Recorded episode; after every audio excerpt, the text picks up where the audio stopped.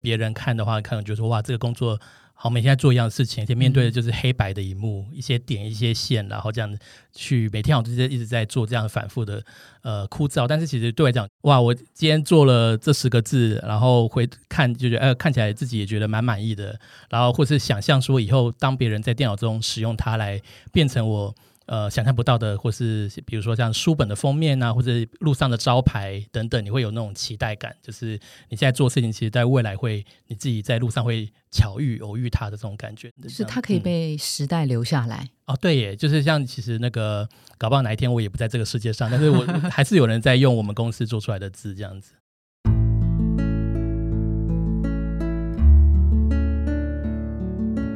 植牙诊所，帮你一生都精彩，从新鲜到退休。Hello，大家好，我是主持人 Pola。新鲜人的内容策展，在第一份工作之后，接着进入梦幻无限公司。如何找到一件喜欢的事，全然付出？当别人都说拜托，工作不就是工作的时候，还愿意多花一点心力，让梦幻工作比想象中更加真实。今天我们很荣幸邀请到。字体设计师曾国荣来现场分享，您如何找到梦幻工作，而且把梦幻工作做到值得尊敬。Hello，国荣你好。Hello，大家好，我是国荣。好，国荣现在是在 Just Fun 当字体设计师，还有字体的。教育讲师对不对？没错没错，对。OK，到现在大概有十年的时间，对吗？呃，八年，但差不多八年快十年了。那国荣他也是我们一零四最近推出的一个品牌 campaign，我们成立了一个虚拟的梦幻无限公司。我们也请这个国荣来拍了一支影片，因为他可以说是梦幻无限公司的前三号原编之一的员工。那我们今天请他到现场来现身，来跟大家聊一下他是怎么样展现他对这份工作的热爱。我们现在请国荣来看一下这个影片。好，好。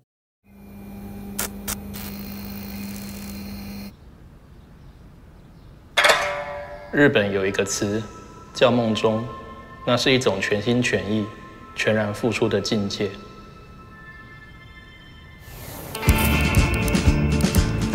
我的工作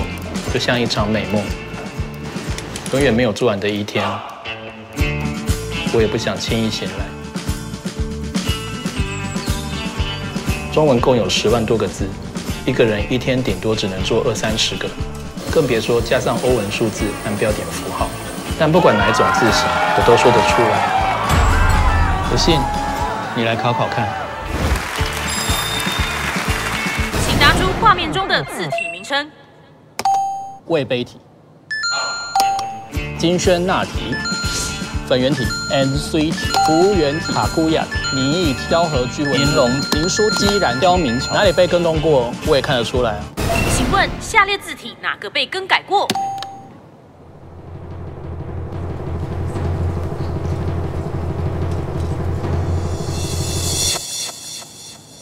工资有被拉高十趴，第一个字是台湾版，其次是日文版。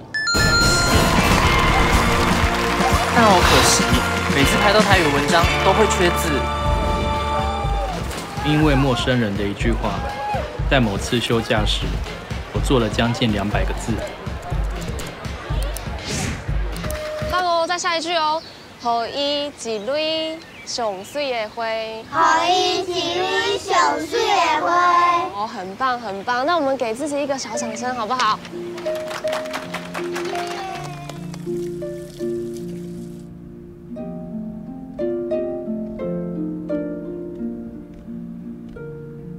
即使大多数的人一辈子用不上，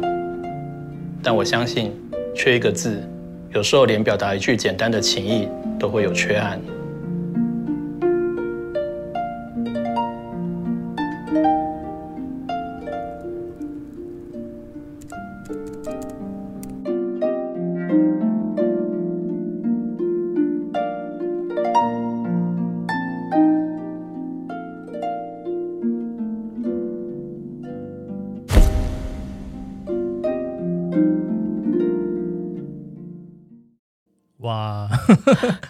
之后，感觉怎么样？自己都觉得很感动。是哦，对啊。刚刚看到那个国荣在看影片的时候，那对个嗯。眼睛好像是有一点嗯，变反应，是不是？你说那个泪水有是吗？有有一点，而且那那拍摄其实拍也好几天，对。对，然后我也是第一次觉得哇，原来那个摄影也是那么专业，就是大嗯家要那么多人一个团队一起来让这个影片完成这样子，是然后我觉得演艺人员也好辛苦，嗯对，然后那天那个呃，就是我家看这个成果，觉得哇，一切辛辛苦都值得的都值得哈对啊，好嗯那在呃，请国荣聊之前呢、我们先想让大家呃，透过国荣的介绍，来让大家先认识一下，到底什么是字体设计师，因为他不单纯、呃只是一个设计师，他是设计师的更上游，他等于是创造了一些字体。给广大的社会大众，当然包括了设计师来使用，对不对？我不知道这样诠释对不对？你可不可以来精准的介绍一下，到底什么叫字体设计师？应该说，其实做这一行的真的人人数非常非常的少。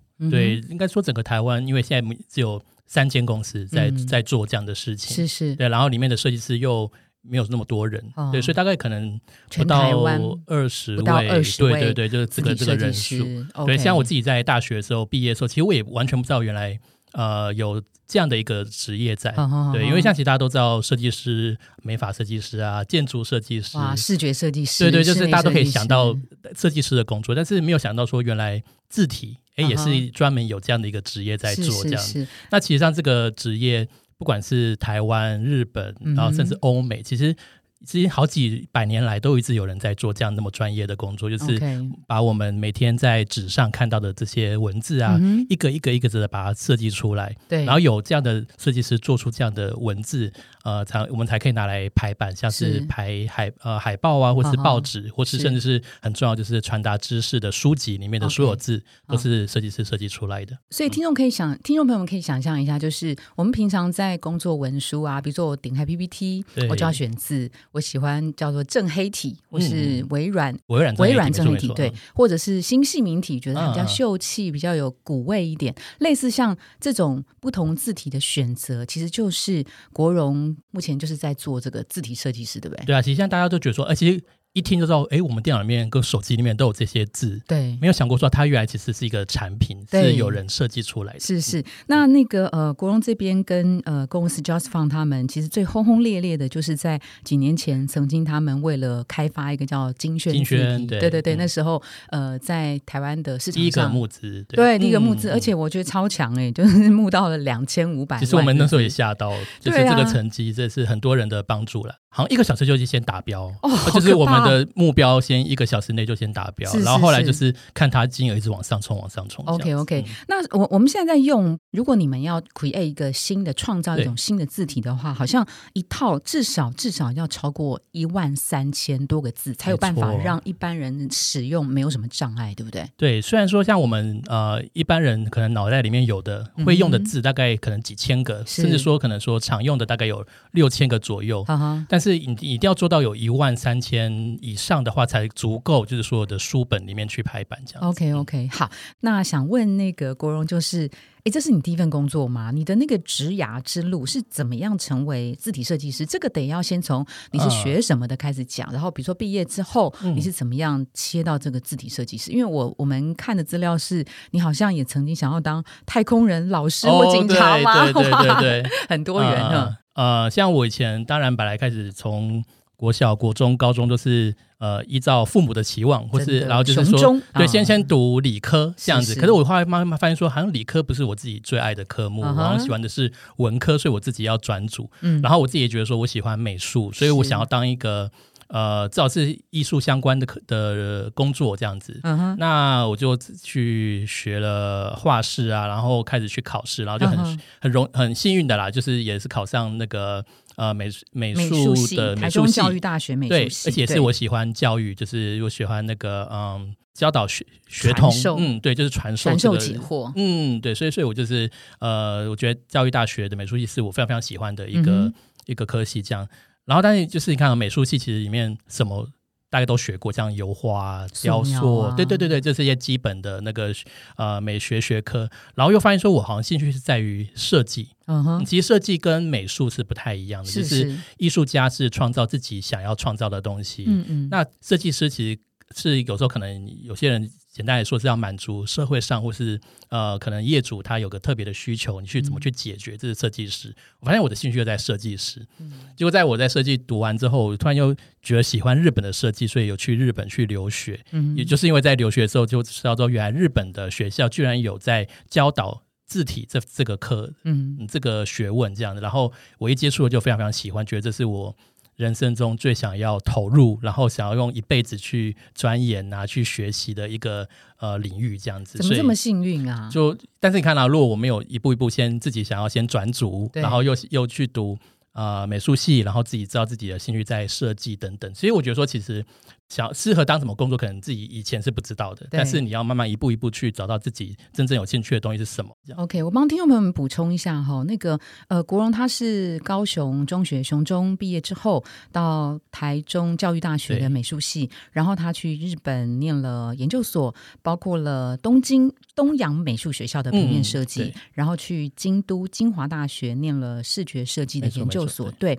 然后他其实是教育部的这个拿 奖学金国的学生，很嗯优秀哈。嗯，然后他其实也有一些著作，就像刚刚国荣提到的，他其实也蛮喜欢担任那个呃传播传授一些专业的讲师的工作，还有翻译一些日本的书籍哈。嗯那我这边想问一下，就是怎么对样进入结合了美术、历史、日嗯本嗯跟字体，然后进到了这个设计公司？就像我在我在日本读研究所的时候嘛，像我的教授就一直劝退我说：“哎呀，你不要当一个字体设计师了，为什么？因为他可能觉得说字体设计师的工作太专精了，就是哦你、他可能也在怀疑说我有没有这样的一个个性适合这份工作。嗯然后他就鼓励说，你当个平面设计师，就是你可以，呃，应该就就大家所谓的视觉设计师设计师，就是是你可以接触海报，可以接触各行各业，然后你不一定要只专注在字体上面。他是这样跟我建议。嗯嗯，可我心里就内心就一份痛苦，就觉得说不对，我就我我确定我自己内心是喜欢字体，只想要用这个，但是自己做过调查，发现台湾的公司那时候只有两间，然后就觉得哇这一行应该也蛮难进去的，就是那个很少会看到。偶尔才会看到说他们有在真人真字体设计师这样子，那我自己就觉得，那我那么难进去，我是不是也要准备一个呃备案？就是 就是，所以就准备了说，呃，我也蛮喜欢教导或者带领大家去当个导游，所以我那个书都买好了耶，就是两大本，就是为了在台湾考导游跟领队的书。嗯结果美国上买好还没拆，然后就哎刚好那个现在的老板就那个呃跟有机会吃个饭聊个天，然后之后就现在加入这间公司。对，但是因为这是自己很想要做的工作，所以其实也算是毫不犹豫，就是觉得说，对我就想要呃进入公司来，就是呃准备把我会的东西，然后分享给大家这种感觉。嗯哼嗯我们在那个国荣的介绍里面呢、他对于字体的热爱，热爱到什么程度呢？他说，呃，世界上有三件事情他觉得很美好，请问是哪三件？八哥音乐跟字体吗？哦，对，没错，八哥是狗哦，不是八哥是狗，哦我刚才讲对就把它放在第一位。是他觉得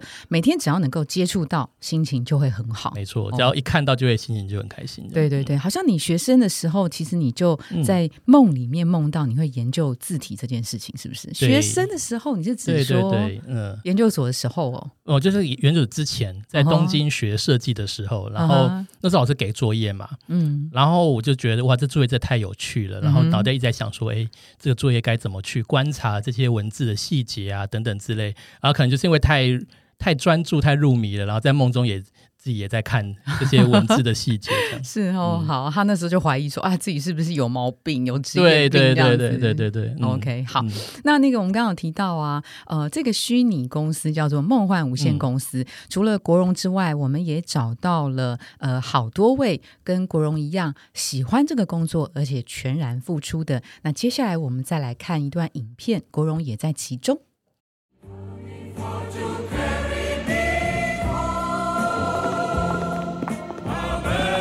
们相信每个工作都能成为梦幻工作，在日复一日重复同样的内容，在辛苦劳动的汗水中，在别人都说“拜托，工作不就是工作”时，还愿意。多花一点心力。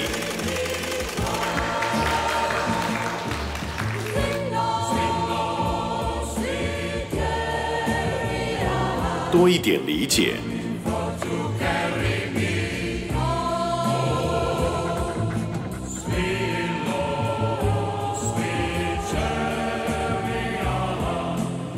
多一点体贴。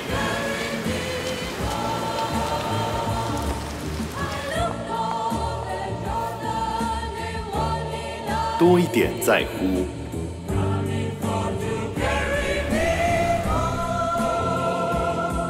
然后，你将发现，梦幻比想象中更加真实，真实的令人感到尊敬。我们是梦幻无限公司，在找认同这样梦幻的你。很感动？很棒哎，就是大合照，，对对对，符合这个条件的员工的大合照。而且我觉得就是那种一开始就每个人就是准备上班那种期待的那种感觉很棒，这样子。对吼，嗯所以国荣的一天也是这样吗？你是用什么样的心情醒来工作？哦，有时候其实我像像我们工作，有时候忙的时候，连假日也在家里自己，像那个影片中也有嘛，就是在床上啊，自己在那个继续完成这个工作的。嗯，所以其实像对我来讲，其实每天其实都蛮期待，就是该说看到字体嘛，就是对我讲是一个疗愈的事情，这样子。因为其实在这个呃主影片当中啊，它它反映了是一些上班族嗯啊、有一。部分的心声，比如说，嗯。他就是日复一日做着重复的事情，他可能是辛苦劳动的汗水中，嗯。然后也可能是别人会说：“哎，你拜托，工作不过就是工作嘛，你竟然还在床上工作，或是假日你还在工作。嗯。所以我想请问，呃，国荣的字体设计师的工作当中，有哪些是别人眼中的苦，但是你却嗯觉得你做起来是非常的 enjoy 在其中的？像设计师的工作，可能每天会有不同的挑战，你可能要用不同的颜色，然后不同的嗯客户要做不同的风格。是但自己设计师的话，可能你在两三年的期间，你都其实是面对的是同一套字体。两三年哦，对，就是每个产品的产出，因为该说嘛，要做一万多个字，其实是非常非常的漫长的。我。们举例，比对如说一万三千多个字，嗯嗯。然后你做一个字，你要怎么做？比如说，哦，是，嗯、我好了，对，我这个字，嗯。新细明体、楷体或是呃正黑体，那你现在要 create 一个新的这个，好，如果做个可爱的字，好，对新的字，这样，它你会嗯。怎么样设计它？举例，嗯呃啊，我们就讲详细一点好了。好就是一开始你要先知道说市场喜欢什么样的风格嘛，对然后可能先有点调查。哦，现在好像感觉说这套这个风格没有人做过，这个我们需要一个可爱的字体或好吃的字体。然后但就是吃好吃什么意思？好吃，比如说像可能菜单上或是夜市，你会期待说哦夜市的店家招牌一打出这个字，你就觉得说哇，这个产品看起来这个食物看起来特别好吃。是是，这也是这也是一种产品开发，就是一个字体开发。这样，你有了 idea 之后，就开始慢慢要去把它的样子设计出来。就是你可能在用呃纸上用草稿的方式去画出笔画。像大家都知道，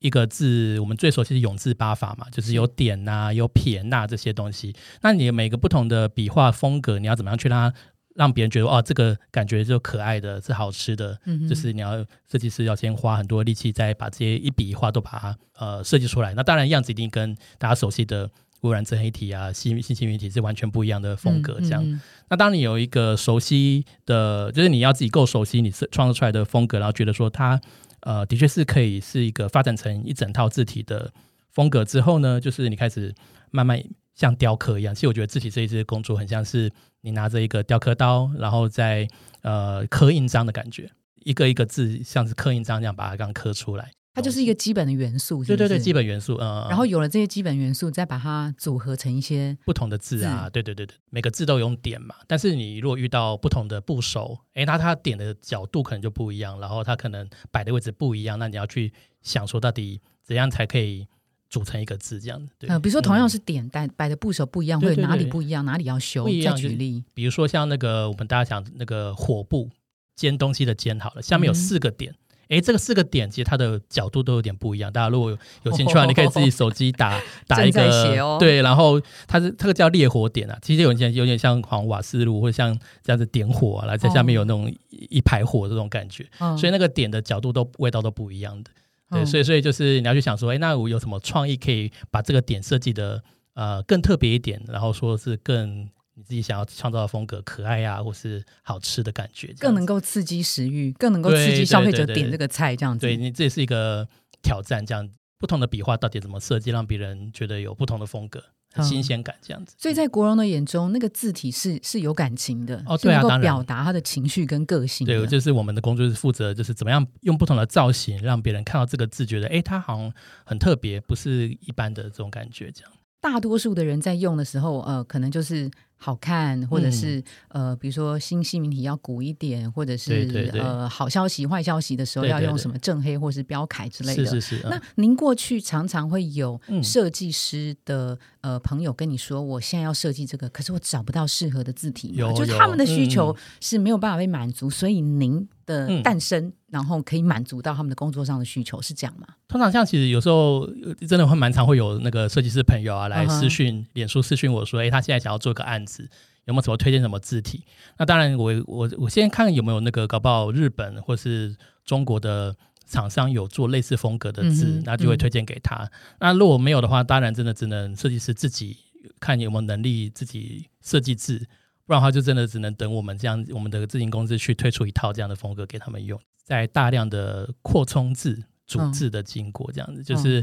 你看到一个设计师每天做十个字好了，工作天一个礼拜呃五个工作天，一个礼拜才五十个字，那要花多久时间才能够到一？天十个字，对，一天一天大概十个字左右，刻十个字，对对对对对对，然后一个字那一点，我可能要来回刻个好几次，对就是有时候不对那不对，对，所以所以才说一天估十个字也算是多了，因为你一定呃在一个礼拜后或是隔天回头看你昨天做的字，你都可能还有地方想要调整的。对，所以这两三年期间，其实就是在做新的字，又在修改旧的字，做新的字又在修改旧的字，然后甚至到最后你在排版的时候，你一定会觉得说，哎，排起来的话，有些字做大了，有些字做的可能歪了，你就要再要去调整。对，所以其实这两三年就在一直辛苦的。可能跟动一些一般人可能不会注意到的一些小细节，对，多微多细微像你对嗯跟你在影片里面提到说，哎，某一个笔画它上调角度不对，什么百分之十或对对，嗯那个东西你怎么感觉？其实有时候其实是设计师自己都过不了自己的这一关，这样啊就是我的眼中就看到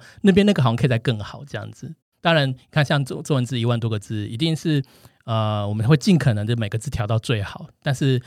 该怎么说？有时候其实就一直一直反复，一直到推出的前一个月都还在一直努力的去改一些东西，这样。好，所以做这件事情，这个工作的嗯苦啊，哇，两三年才能够完成一个专案、欸。呃，而现在，比如说两三个月做一个专案，普通嗯两、两三周，有的快的话两三天。好，现在的速度很快，对对对对嗯两三天、两三周、两三个月。哇，嗯国荣要两三年，你怎么样耐得住这种久磨的工作呢？这样回想起来，如果别人看的话，可能就说哇，这个工作好，每天在做一样的事情，而且面对的就是黑白的一幕，一些点一些线，然后这样子去每天好像就是一直在做这样反复的呃枯燥。但是其实对我来讲就不会觉得很枯燥，因为对我来讲就是说哇，我今天做了这十个字，然后回看就觉得呃看起来自己也觉得蛮满意的，然后或是想象说以后当别人在电脑中使用它来变成我。呃，想象不到的，或是比如说像书本的封面啊，或者路上的招牌等等，你会有那种期待感，就是你现在做事情，其实在未来会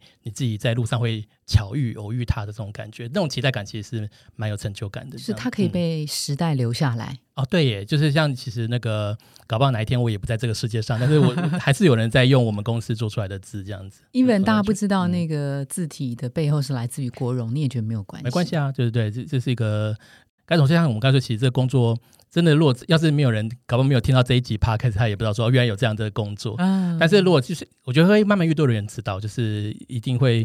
慢慢的传遍这样子，就是、嗯就是大家知道哦，原来有这个工作，然后他在路上搞不好看到不同的字的时候，会想到哎背后有个设计师做出来，其实这样就很不错了。这样对，但是我自己就是喜欢字，所以比如说。呃，逛个街，在路上也是一直在看招牌上的字，或者低头看水沟盖上的字啊。然后 对我来讲，就喜我很喜欢接触文字，很喜欢去欣赏文字这样子。嗯，所以其实你不是逛街，你是逛街上的文字。对，像我刚才说导游也是因为我想要出去各国看不同的、哦 不同的招牌、不同的文字，有这样的一个呃喜欢这个文字的感觉。为什么就会对字特别的喜欢呢？嗯，这也蛮蛮妙的。但是像日本就是有一个词叫做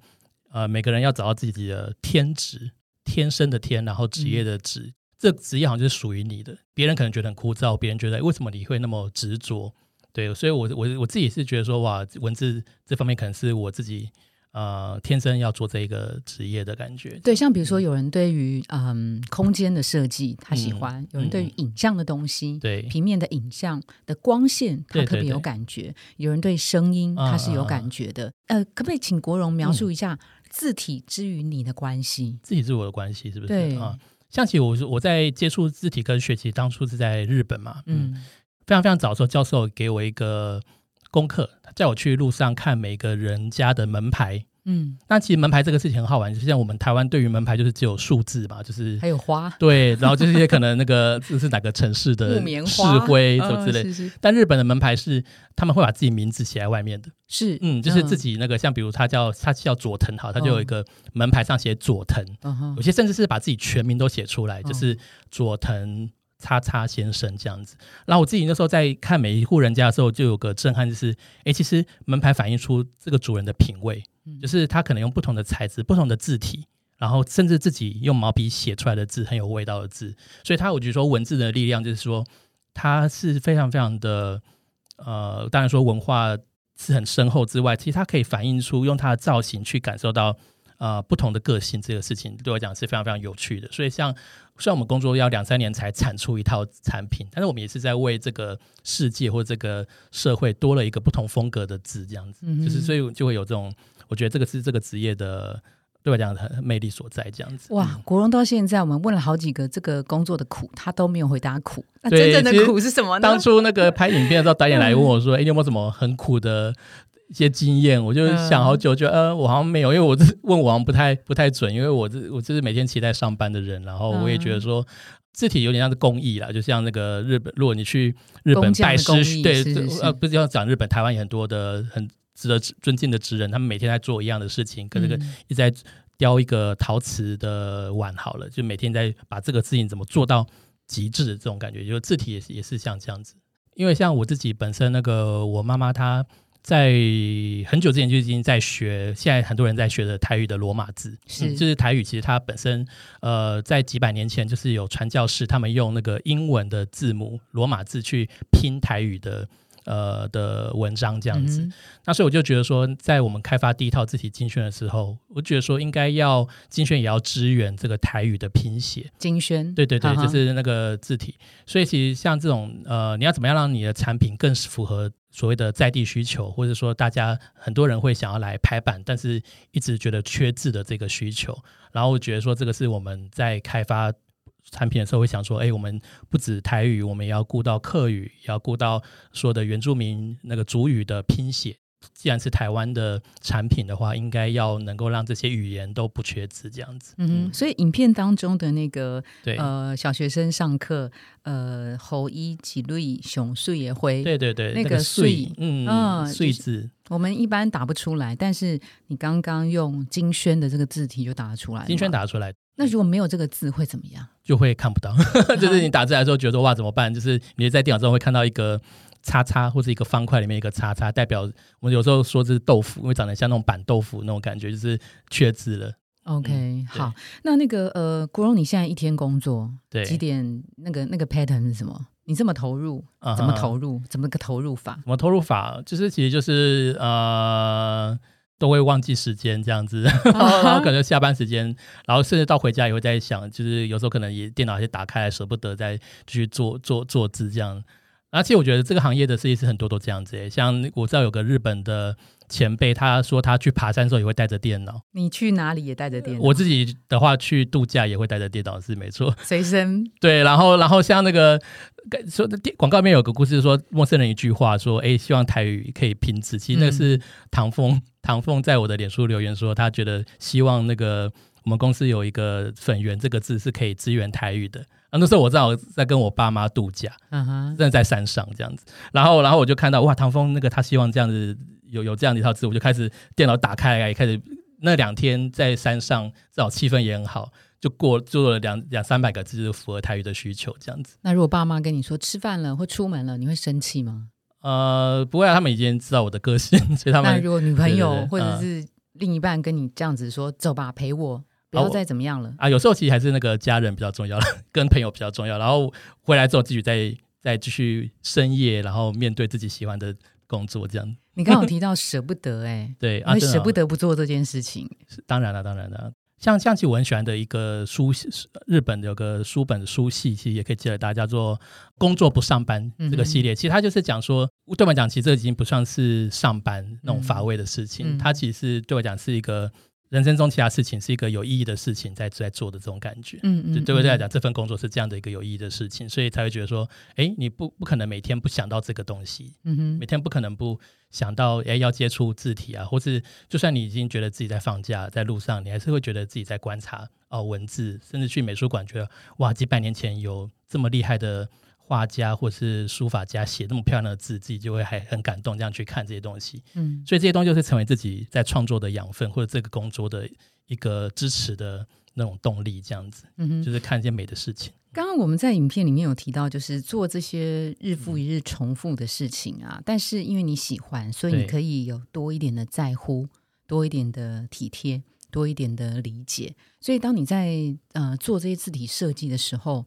你心里头除了让这个东西、呃更美、更符合那个社会客户的需要，你还有再多想一些什么样比较柔性、柔软跟人性有关的议题吗？呃，多做一些人民的罕用字，像台湾很多人取名喜欢呃一些搞不好电脑以前打不出来的字，但我们能多做这些字的话，就让这些人的名字不会缺字，或者让这些人想要用在呃自己的文章上也不会缺字。其实这就是我们会想要再多一份这样的用心去把尽可能的啦，因为其实是字是做不完的，中文字真的要把做完有十万多个字要去做。就让、嗯让那个呃我们自己本土的母语之一的台语跟客语啊，或是原住民的主语都能够好好的显示出来。对，这是我觉得这是还需要再多一份文化上跟这样的感情去做这样的事情。OK 嗯 OK，、好，那我想问啊，就是字体设计师的这个工作，对你来讲不是上班，它是它不只是工作，它可能是你一生置业。目前感觉哈，嗯你想要用这个工作、这个职业改变什么？改变这个社会，改变这个世界什么？或是改变人跟人之间的什么？还是改变呃产品跟人之间的关系？你想要用嗯字体设计来改变什么？其实如果说真的要改变的话，更好的文字风景，嗯。嗯，那文字风景其实它风景不是只有我们熟悉的，就是好像是外面看到的东西，像我们城市的风景就是招牌，嗯对，像我们的台湾的招牌用字的话，我现在觉得好可惜，是我们有时候可能呃太多店家是想要便宜的方法去做招牌，嗯所以它就变得有点比较单调，然后可能那个呃字的选择上也没有那么的讲究等等之类的。那像大家，我觉得大家会喜欢到国外去，有时候也是可能他们的文字的城市风景其实是吸引人的。更多人来做投入这样这样字体设计的话，我们的城市的风景招牌的这样的呃会有更丰富，或者也许会有更舒服的门面这样子。对，嗯哼然后那另外的话，其实像我们书本上的字也是一种风景，就是如果我们去书店的话，诶，光从两边打开书书本封面的字，就在传达一些它里面这个书的世界。对，嗯对那甚至你打开来，能不能够看内文，然后觉得诶很投入在这个内文，也是要靠内文的字体设计，让你觉得说哦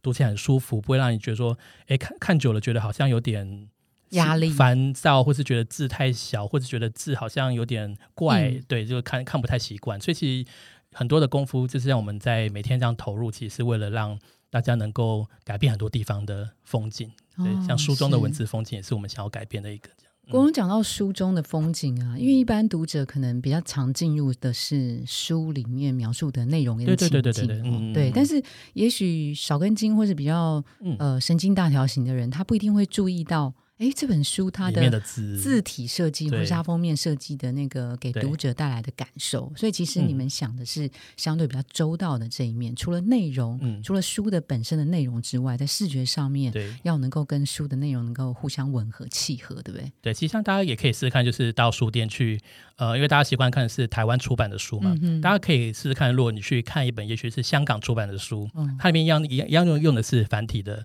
中文字，但是嗯搞不好你看起来，诶，它的味道好像跟不太一样，那就是其实里面的字体。怎么样不一样？我会觉得香港的字好像比较有力道一点点。哎，如果用声优比喻，他可能会比较知道，他可能比较会有点那个可能字正腔圆，然后跟那个有力道在念给你听的那个感觉。哦虽然只是文字而已，嗯因为它的那个笔画比较利一点点，嗯就是它的设计上比较锋利一点点。哦，比较有棱有角，对是是对对了，比较就是硬一比较。硬一点点。然后如果大家如果去看翻日本书好了，嗯，也许你看不懂也没关系，就去感受一下它里面的那个字里行间的那个味道。你会发现说，其实跟我们中文的味道也不太一样，因为他们的汉字就是我们说的中文字设计跟假名的设计比较柔软一点点，所以你可能会看起来会觉得，哎，它好像那个呃读起来风格也不太一样这样。嗯。哦，所以从字体上面是可以读到情绪，是那个这个情绪可以反映的是当代的一个文化跟思潮，对。不对，对？像我有时候去，我因为我很常去国小演讲，嗯。然后我要让小朋友怎么理解到这个事情，就是我就是在一个投影片上，然后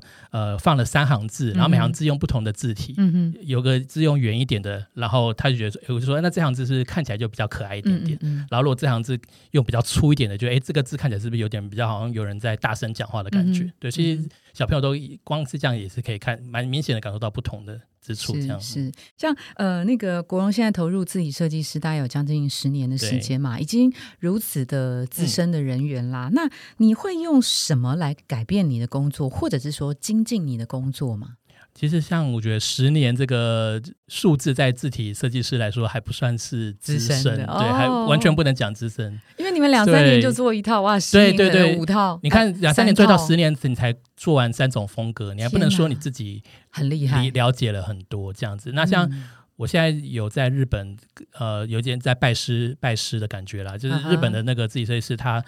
他们都说大概要七八十岁，你才能够做一套属于自己本身的字体。有像看到其他的设计艺术家，也许他可能呃十年已经可以有个代表作，或是可能嗯已经有可以很自豪的作品。嗯但他们自己这一次来说的话，其实公认就是你要够久，你才能够有那个